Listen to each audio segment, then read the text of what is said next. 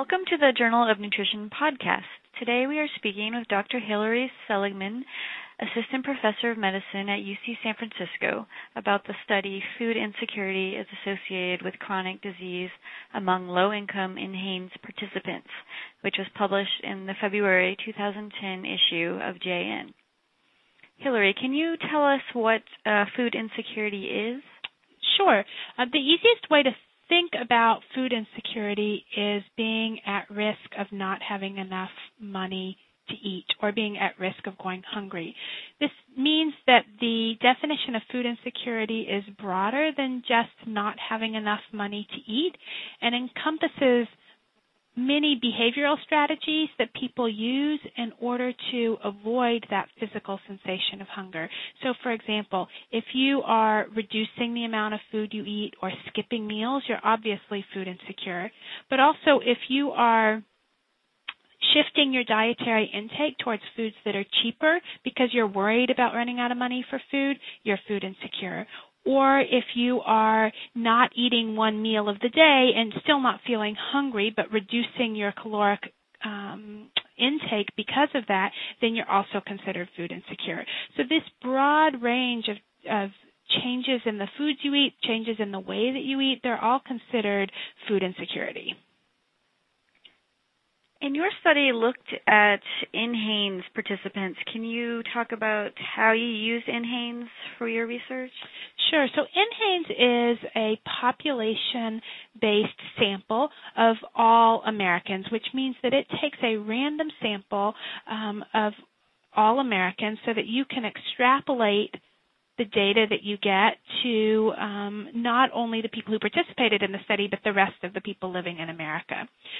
We were particularly interested in a certain group of Americans, and that was a group of Americans who were relatively poor because food insecurity obviously is not uh, a significant problem among the wealthy. And we were also interested in non elderly um, adults. That is, uh, we talked we looked at the data only for adults between the ages of 18 and 65. And we were interested in those adults for a couple of reasons.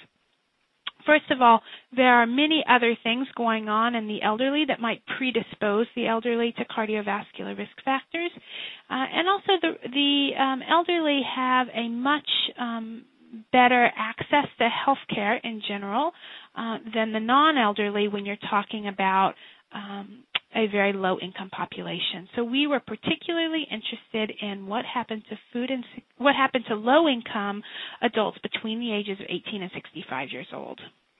Let's uh, talk about the results of your study. What what would you say are the main takeaways from your study? So the main findings um, that we found in this study were that low income adults who are food insecure were substantially more likely to have high blood pressure and diabetes than low income adults who are not food insecure. And the um, numbers, to be specific, were that your risk of high blood pressure was about 20% higher if you were food insecure than if you were not food insecure.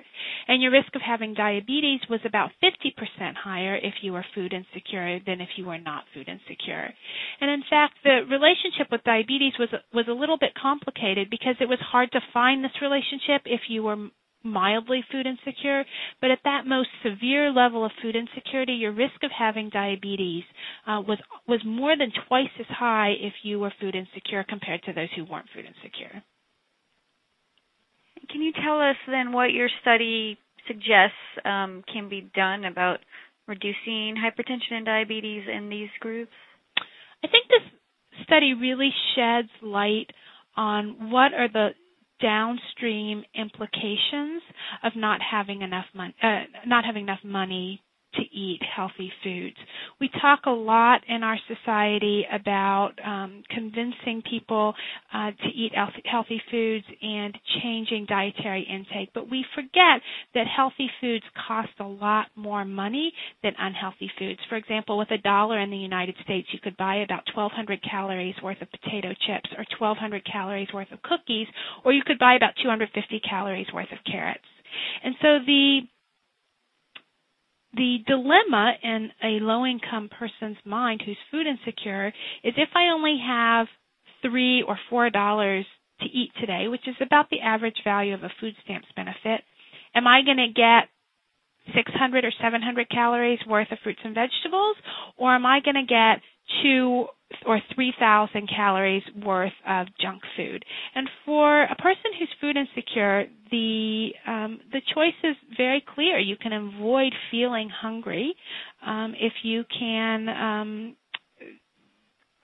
target your diet just to those very high calorie but very nutritionally poor foods. And so, in some sense, um, being low income forces people to make unhealthy dietary choices. And what this article illustrates is that those unhealthy dietary choices, or the way in which people, food insecure people, are forced to eat, has profound impacts on their risk of cardiovascular disease. And these are diseases that cause a huge amount of um, morbidity and mortality in the United States. And to address these, we really have to start thinking about our ability to provide affordable, healthy foods to low income populations. The result of this may be, if we can show this in studies, uh, that we are able to prevent some of the disparities in cardiovascular disease um, by assisting people to to um, be able to access healthy foods. It is clear in the United States uh, and throughout the developing world that poverty is associated with obesity in um, in environments where there is a very plentiful, very cheap source of calories, and usually those calories are these highly refined foods, candy bars, soda, soft drinks, um, cookies, things like that. Um, so there has been a lot of study on food insecurity and obesity, and many, although not all of those studies, have shown associations between food insecurity and obesity, particularly in women and children. Uh, and the reasons for that um, are are numerous. One of them is this shift towards poor diets. The second reason why is because of this binge fast cycle that food insecure people tend to um, tend to go through, where when food is available, they're able to eat, and a lot of times people overeat if they're going to if they're anticipating that they're not going to have enough to eat in a few weeks, and that's probably hardwired into our system that our bodies want us to accumulate fat during during times of, of plenty so that we'll have enough um, fat to survive the times when we don't have enough.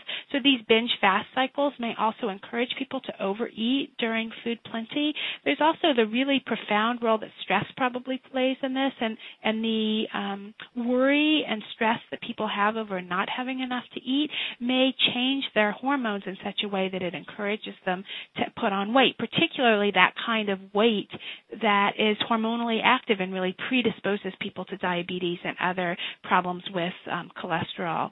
So um, there is a lot of research showing potential associations between food insecurity and obesity.